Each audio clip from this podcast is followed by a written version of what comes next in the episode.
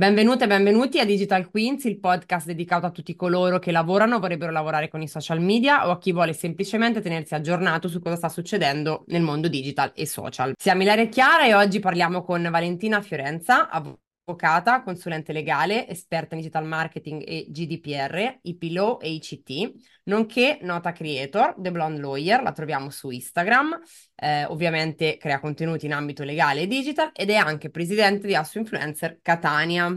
Benvenuta. Ciao. Ciao a tutti, grazie Ilaria, grazie Chiara. Benvenuta anche, anche da parte mia, Valentina. E, um, nel nostro podcast abbiamo già avuto il piacere di intervistare diversi esperti legali, soprattutto nell'episodio numero 17, uh, Legal for Digital. Eh, in questa puntata però ci piacerebbe concentrarsi eh, sul tema influencer, contenuti eh, leciti, non la regolamentazione. Negli ultimi due mesi si è molto discusso online di legge, tutela del consumatore, responsabilità degli influencer e del creator.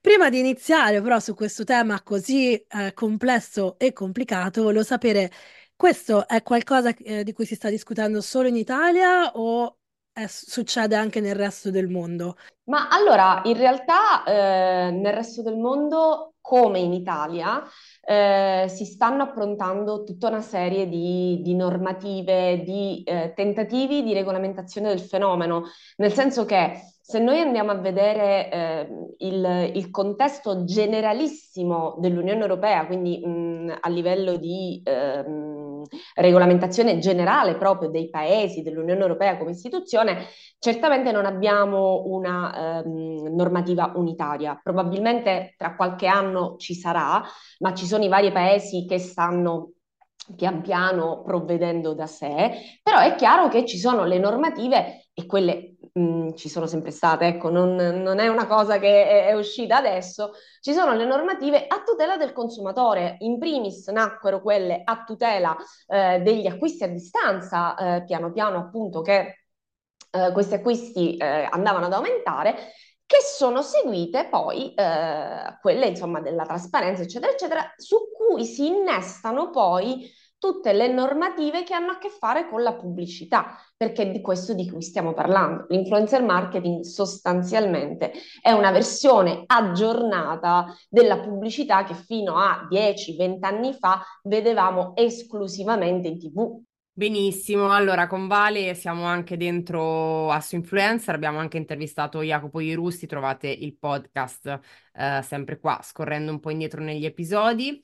Ehm, a marzo eh, ci sarà il famoso tavolo tecnico, secondo tavolo tecnico di confronto con Agicom, per cui l'autorità, dicevamo, eh, farà uscire queste famose linee guida di cui tanto si parla, ma di cui ancora si capisce poco quindi oggi Valentina tu hai questo onere di fare chiarezza su tutto ciò con uh, tuo somma felicità. Boia. A che punto siamo della, de, de, de, dell'iter burocratico? Perché poi di fatto di questo si tratta. Se ci racconti un po' eh, il punto in cui siamo adesso, quindi com'è la situazione in Italia, cosa c'è, cosa non c'è e cosa si dovrebbe fare. Allora, innanzitutto eh, la, anche qui eh, ci si è accorti improvvisamente dell'esistenza dell'influencer marketing con il cosiddetto Pandoro Gate, eh, insomma, che, che, qui riassumo in brevissimo, per cui insomma, la problematica in cui sono in corse la Balocco e le società della signora Ferragni in relazione alla sponsorizzazione eh, di appunto eh, questo Pandoro che in teoria avrebbe dovuto ehm, portare, le cui vendite avrebbero dovuto portare alla, ehm, a, a delle donazioni, cosa che poi dall'autorità è stata accertata che non è successo. Al netto di questo, eh, è ovvio che mh, l'influencer marketing, come dicevamo poc'anzi, eh, ha, aveva già le sue regole che potevano benissimo ri, ri, ritrovarsi codi, nel codice del consumo e in tutte quelle disposizioni varie ed eventuali nazionali ed euro, e sovranazionali, quindi europee, eh, a tutela eh, proprio del consumatore e della trasparenza eh, nelle attività commerciali. Accanto a queste abbiamo ehm, la, la digital chart che è esattamente un tipo di carta che è vero eh, che mh, è valida per gli associati IAP, che è l'Istituto Autonomo della Pubblicità, ma è anche vero che è assurda da qualche anno ad una sorta di uso generale, per cui tutti i creator in qualche modo eh, utilizzano gli hashtag eh, per pubblicizzare i propri prodotti eh, o comunque le indicazioni che sono contenute in questa carta. Nel momento però in cui giustamente l'influencer marketing è un fenomeno di cui si stanno accorgendo tutti e che in qualche modo aiuta l'azienda a colpire il pubblico target perché già l'influencer che ha a causa della sua attività ehm, targetizzato il pubblico, ecco a quel punto è necessario che ci siano delle regole un po' più ferre, soprattutto in relazione non al piccolo creator, ma agli influencer da milioni eh, di, di follower, milioni di seguaci, che hanno una capacità non solo pubblicitaria particolarmente importante, ma anche possiamo dire di influenza sociale. E quindi proprio per questa grande eh, capacità di influenzare eh, il pubblico, eh, la GCOM, che è l'autorità garante per le comunicazioni, ehm, ha all'inizio di quest'anno sostanzialmente emesso delle linee guida eh, per gli influencer che contengono in estrema sintesi la sottoposizione di, un cer- di una certa categoria di influencer quindi nello specifico al momento, al momento eh, quelli con più di un milione di follower su tutte le piattaforme, che abbiano un engagement rate di oltre il 2%, oltre vari ed eventuali parametri stabiliti dall'autorità, eh, che vengono eh, sottoposti appunto alle normative del TUSMAR, che sarebbe il testo unico in, maniera, eh, in materia di comunicazione audiovisiva e radiofonica. In brevissimo sarebbe quel quella normativa che impone in tv, ad esempio, se eh, si mette il, um, un prodotto a scopo pubblicitario, di dire eh, che esistono dei prodotti um, a scopo appunto pubblicitario inseriti all'interno di quel determinato show, di quel determinato programma.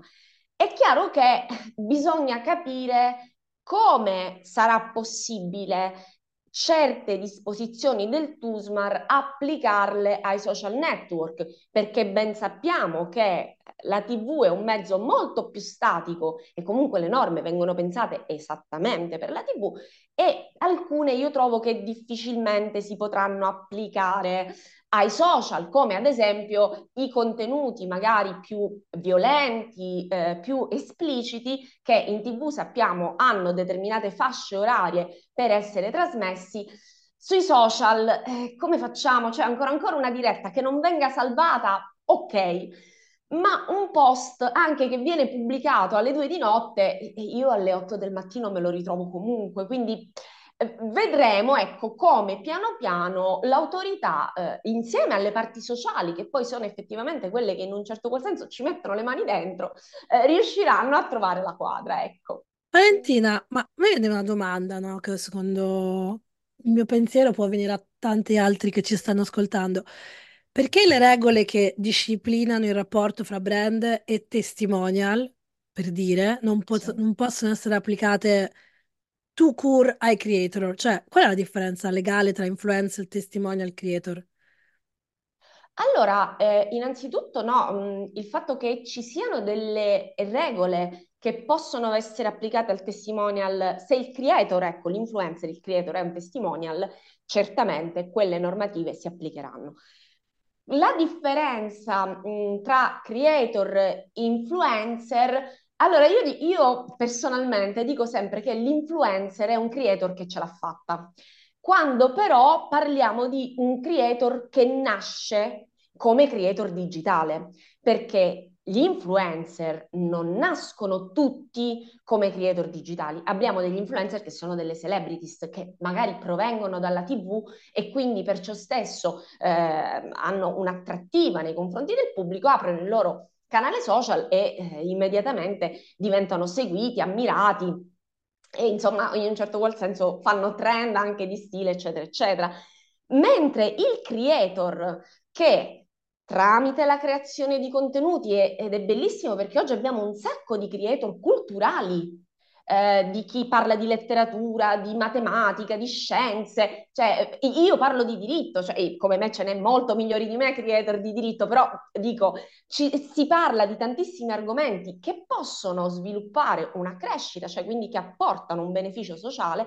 Ecco, quando un creator di questo tipo diventa talmente famoso, talmente interessante, eh, talmente influente da poter influenzare in qualche modo le masse, allora fa, appunto, dico, ce l'ha fatta e diventa influencer con tutto quello che poi, che poi ne consegue, anche una responsabilità, perché appunto da grandi poteri derivano grandi responsabilità. Ecco. Allora, Vale, noi mh, ovviamente riteniamo fondamentale, no, che chi comunque faccia formazione e divulgazione sia affidato comunque a dei professionisti competenti, riconosciuti, che quindi abbiano in qualche modo studiato, abbiano delle certificazioni che eh, attestino quello, quello che è la competenza e il lavoro, no? Perché mm, con i social sappiamo che appunto purtroppo, per fortuna, chiunque può dire quello che vuole, fondamentalmente, con poi le conseguenze de- de- del caso, che però a volte sono applicabili, altre volte, come abbiamo visto, no. Quindi venendo un po' più al tuo lavoro, sai che a noi ci ascoltano molti social media manager, persone che comunque magari si affacciano adesso sul digital, sui social. Ehm, sicuramente fare un lavoro come il tuo, quindi legale, su temi così, se vuoi, per il mondo eh, legale in- ancora innovativi, eh, può essere una cosa in realtà interessante, no? Per, per molte ragazze e molti ragazzi che magari stanno studiando giurisprudenza o magari vorrebbero fa- farlo. Eh, esiste qualcosa di specifico, cioè al di là della laurea in giurisprudenza che chiaramente va presa per essere avvocato e l'iscrizione all'albo e tutta la varia eh, praticantato e quant'altro, ehm, c'è qualcosa di aggiuntivo che va un po' a mh, eh, formare su tutti i temi del digitale attuali? GDPR piuttosto che Allora, insomma tutto è, o ancora mh, no? Come, come funziona un po' se uno volesse fare questo da grande? Allora, eh, io ti devo dire che non ne ho conoscenza diretta, per cui sai, ti dico questo corso è buono, quest'altro no. So che piano piano le stesse università, ma anche delle istituzioni di formazione, stanno comunque rilasciando dei corsi per il legale digitale e tutto il resto. Quindi l'offerta comincia ad ampliarsi e poi ovviamente al netto del corso generale io consiglio di non mollare la formazione specialistica, eh, chiaramente con un occhio alle nuove tecnologie, ma eh, se dobbiamo parlare di una determinata eh, fattispecie giuridica, bellissima la tecnologia, però dobbiamo partire sempre dalle basi, dobbiamo partire sempre dalle fonti e dobbiamo partire dalla norma giuridica, cosa che a volte temo si dimentichi strada facendo. E, e quindi sì, altra cosa che consiglio moltissimo, se volete lavorare in quest'ambito, metteteci le mani. Perché mh, eh, purtroppo in Italia abbiamo proble- un problema grandissimo, che siamo dei teorici meravigliosi, ne sappiamo a pacchi, eh, filosofeggiamo benissimo e facciamo veramente ipotesi fantastiche, poi però abbiamo un problema col, con la pratica. Ed è chiaro che se io metto le mani in pasta nel digitale e conosco il problema del creator, perché io stessa, nel mio caso specifico, sono un creator, quindi li conosco banalmente i problemi, è ovvio che posso aiutare meglio chi è che si rivolge a me perché A parliamo la stessa lingua, B abbiamo gli stessi problemi. Non mi devono spiegare che cos'è una storia, un post o altre varie perché, perché lo so, perché sono la prima che sa cosa succede se la piattaforma, ad esempio, improvvisamente non mi funziona e io avevo una sponsorizzata che stava partendo. Come la mettiamo lì? Chi è che ha torto? Chi è che ha responsabilità? Chi è che poi, insomma, a un certo punto risponde di tutto ciò? Sono problemi eh, abbastanza importanti. Ecco, per sapere rispondere a delle domande, metteteci le mani in pasta, ecco. In più direi per saper fare le domande giuste, perché siamo in un momento in cui non- io penso che, come dicevi tu, non ci sono neanche le domande eh, su cosa ci vogliamo interrogare. Si parla molto del discorso fact- fact-checking, per dire no? Sì. Chi lo fa? Uh, chi lo avvalora, lì, quali sono, lì, eh, lo dovrebbero fare, Chiara, sarebbe giusto, non giusto, eccetera. No? Lì ancora, an- proprio io a monte da giurista e da cittadina mi dico, chi è che dice che una cosa è vera e una esatto, cosa è falsa? Esatto, chi è che ha l'autorità? E possiamo in tutti i modi eh, avere accesso a milioni di informazioni e queste informazioni possono essere gestite orientate dall'esterno, eh, chi mi dice che qualcosa che effettivamente mi viene eh, indicata come verità lo è davvero? Cioè, eh, questo è un problema veramente, veramente grave. E tutte, insomma, ci sono tutta una serie di norme sulla disinformazione, eccetera, per contrastarla, eh? Però da, da un lato abbiamo le norme sulla disinformazione e le norme sull'intelligenza artificiale, dall'altro già si sa che eh, verranno utilizzati un sacco di deepfake eh, proprio creati con l'intelligenza artificiale per, cioè già, già si sa, per ehm, andare a influenzare le prossime elezioni politiche praticamente che andranno in Europa, in America, come già successe con Cambridge Analytica. Cioè già lo sappiamo che è successa questa cosa, quindi insomma magari forse sarebbe da fare un ragionamento un attimino un po' più profondo, ecco. Eh, ma di questo magari ne parliamo assolutamente un'altra volta, cioè, potremo parlare un'altra volta perché è un argomento di cui viene Viene spesso a galla, recentemente è uscito un uh, episodio uh, su Muschio Selvaggio con Marco Travaglio che parlava apposta di questo discorso di fact-checking.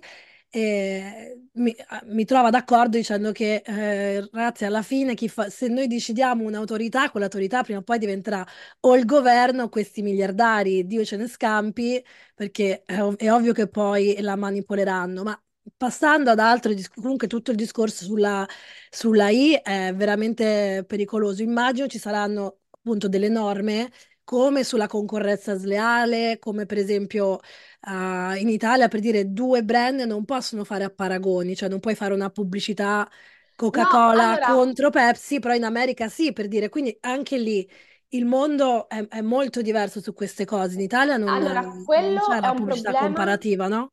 Allora, Chiara, no, la pubblicità comparativa si può fare, da qualche anno in Italia si ah, può ok. fare. Il problema qual è? Perché è, è, be- è, bellissimo, una tipica cosa italiana. Noi le facciamo le cose perché, no, cavoli, siamo indietro, le dobbiamo fare. Okay. Poi però io non consiglierei mai ad un mio cliente di fare della pubblicità comparativa, perché eh, poi questa pubblicità comparativa deve essere fatta nelle stesse identiche condizioni. Cioè ricordo che mh, un, un, primissimo tentativo di pubblicità comparativa fu tra due grandi eh, storiche case di detersivi in cui si diceva che uno lavava con meno prodotto eh, meglio, eh, diciamo, del, del, maggiore concorrente. Sono quelli, cioè, non è certo. che eh, eh, sono quelli. E a un certo punto eh, il concorrente fece ricorso all'autorità proprio perché in realtà eh, c'erano tutta una serie di parametri che non erano perfettamente identici e allora dicevano certo ce ne vuole di meno da loro perché è più grande cioè quindi... No, no, ma ti ricordi, Lara, abbiamo parlato dei, dei concorsi, no? Con Legal for Digital. Dico, certo, lo puoi fare un concorso su Instagram Italia, però, cioè, alla fine ti passa la voglia perché sono 5 miliardi di, No, infatti, guarda, di questo argomento secondo me ne, ne riparliamo, però per tornare al discorso social, ehm, la mia domanda adesso è se secondo te se c'è una piattaforma tra YouTube, Instagram, TikTok, Facebook, ehm, Telegram, Twitch e via dicendo, Snapchat, che è più regolamentata del- di un'altra e su cosa magari lo è. Cioè, mi viene in mente per dire Telegram al momento forse è quella più uh, libera. Twitter X sicuramente è quella anche forse un pochino più libera. Non lo so, cosa, cosa ne Eh, pensi?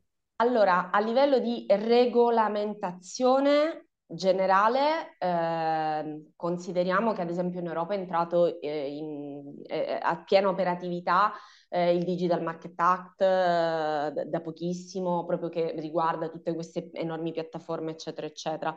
Ma al netto di regolamentazione non è che, cioè se c'è una normativa vale per tutte quelle che hanno un certo numero di utenti, insomma tutta una serie di parametri e quelle sono. Cioè, mm, non...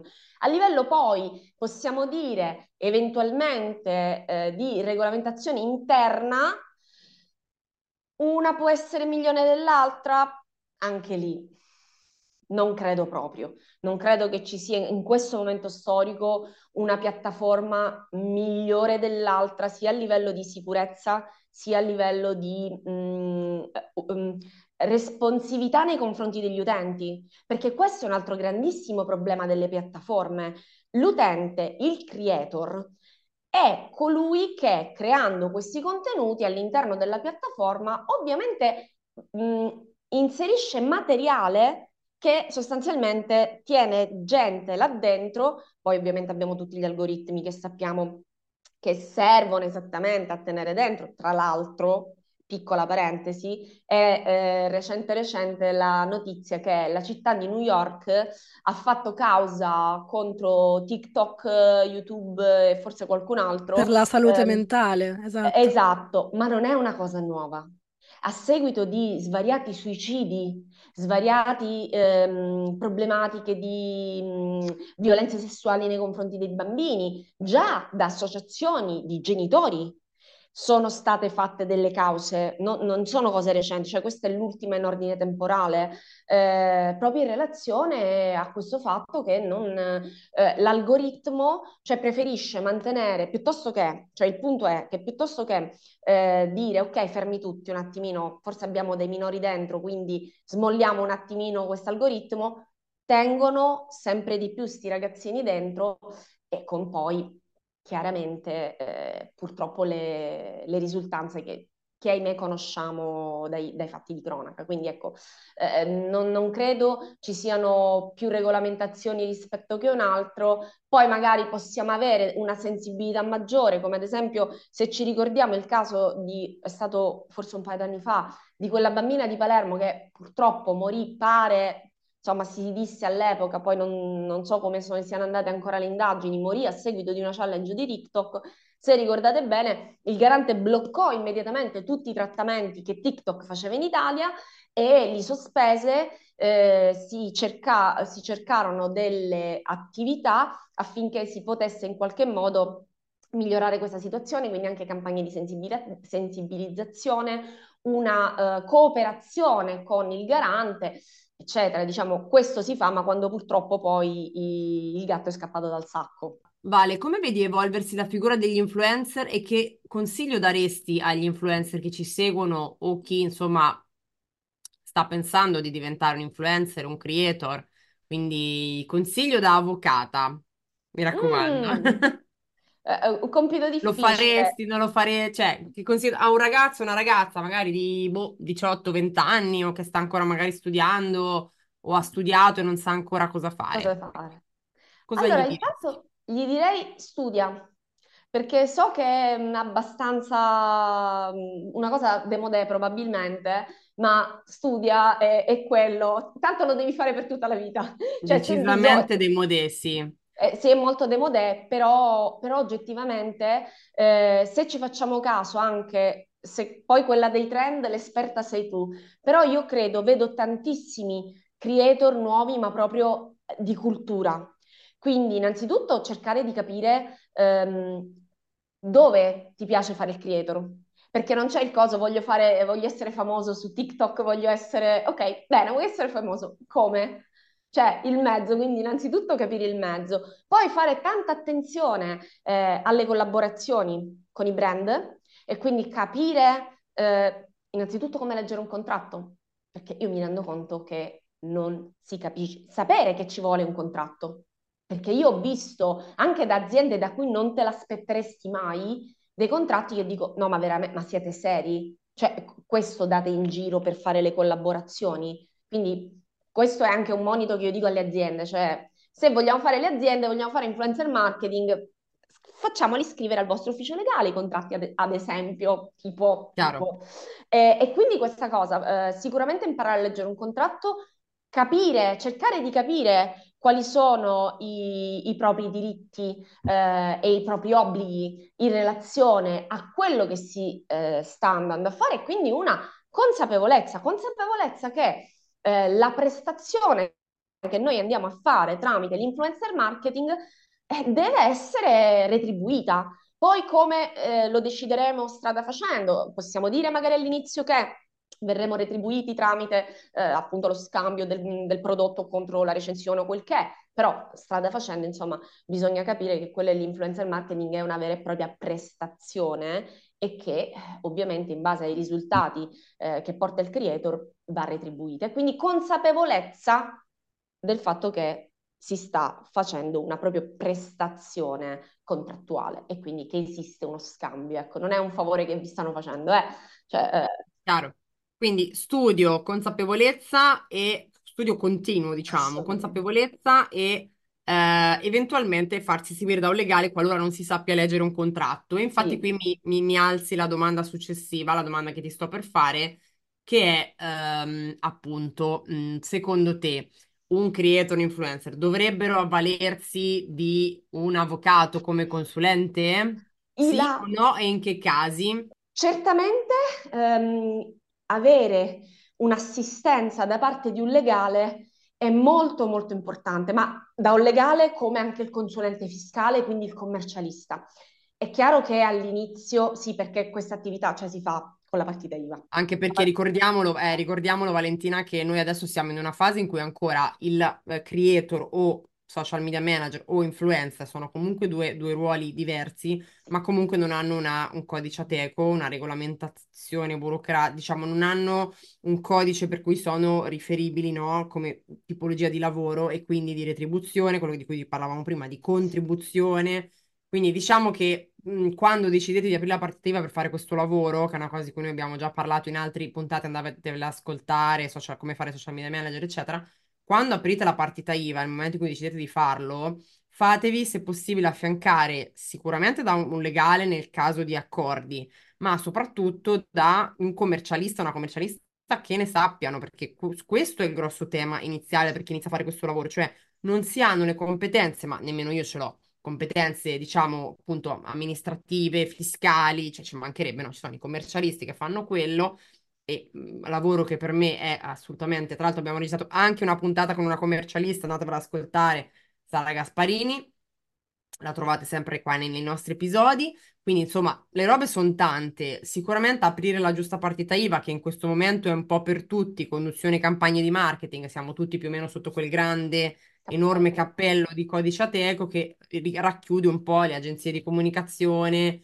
eh, no? ehm, PR, ufficio stampa già hanno altre cose, ma diciamo che grosso modo siamo un po' tutti lì sotto ehm, con le nostre partite IVE. Bellissimo, però nel caso del, de, de, della parte legale, cosa, cosa, cosa consigli? Allora, nel caso della parte legale, siccome è importante, perché poi mh, all'inizio succede che magari vi vincolate o a un'agenzia o a, ad un brand e non, non ci si rende conto degli effetti di quel vincolo, della magari lunghezza di quel vincolo o uh, delle condizioni a cui ci, sta, ci, si sta vincolando, perché all'inizio è tutto bello, c'è tutto quell'entusiasmo, poi un attimino quando ci si rende conto i nodi cominciano a venire al pettine. Quindi quello che consiglio è magari all'inizio in cui ovviamente non si hanno tantissimi mezzi, appoggiarsi alle associazioni di categoria che comunque eh, provvedono, mh, mm, hanno insomma comunque degli eventi formativi, eh, hanno i loro consulenti che certamente possono in qualche modo aiutare il creator a un po' capire come muoversi e a dare anche delle piccole consulenze. Poi quando diventa un'attività strutturata e eh, più oggettivamente importante, avere un consulente personale di fiducia cui, di cui ci si fidi, cosa fondamentale, eh, e che sappia in qualche modo e conosca tutta la vita artistica del creator e possa consigliarlo al meglio per lui, è abbastanza importante perché anche il fatto di essere certamente legati alle agenzie può essere vantaggioso o anche svantaggioso, eh, dipende dal tipo di agenzia, dipende se l'agenzia è il proprio consulente legale, insomma, eh, diciamo ci sono t- tutta una serie di variabili da considerare, però appunto il singolo che abbia un consulente di fiducia per cui dice ok, me lo guardi questo contratto, ma io vorrei fare questa cosa, mi hanno proposto questo, va bene, mi conviene, lo posso fare, ecco, questo devo dire è Sì, anche perché come be- hai detto benissimo, molto spesso magari quando si inizia a crescere tanto, si- sia TikTok si esplode o insomma si, si- si diventa qualcuno che inizia a essere intercettato dalle aziende,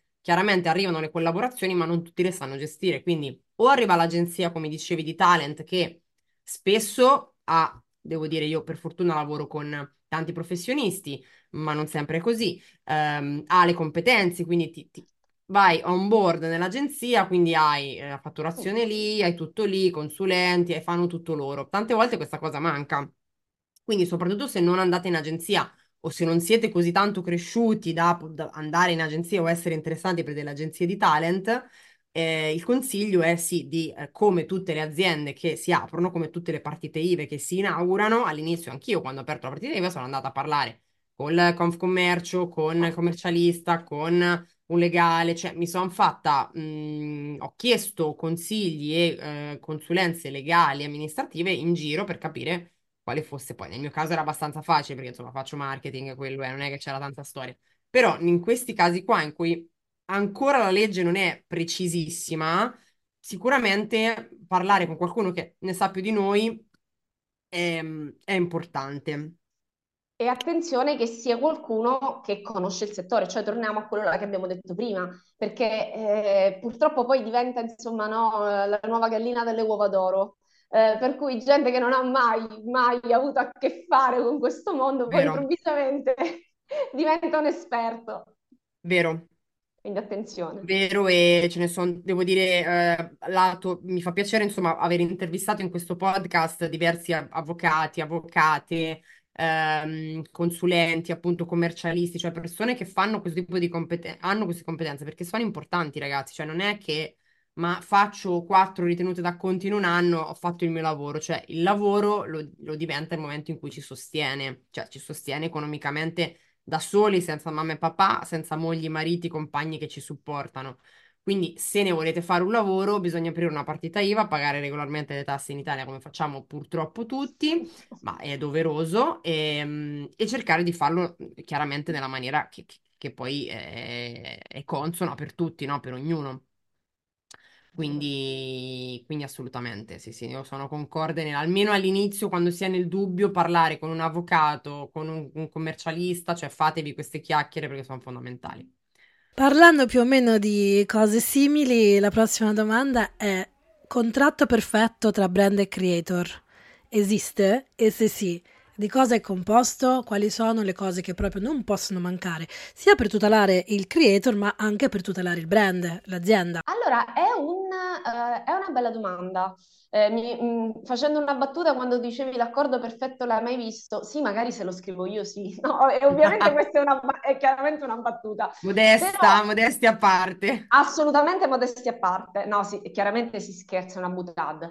Eh, però mh, l'accordo perfetto in sé per sé non esiste, perché deve essere perfetto per la regolamentazione di quel dato rapporto, perché eh, il diritto dei contratti, che è meraviglioso, io dico sempre, eh, vorrei avere dei contratti nella vita, proprio quella personale, no? Ti immagini il contratto che ti gestisce il rapporto con la suocera con il fidanzato, con la migliore amica.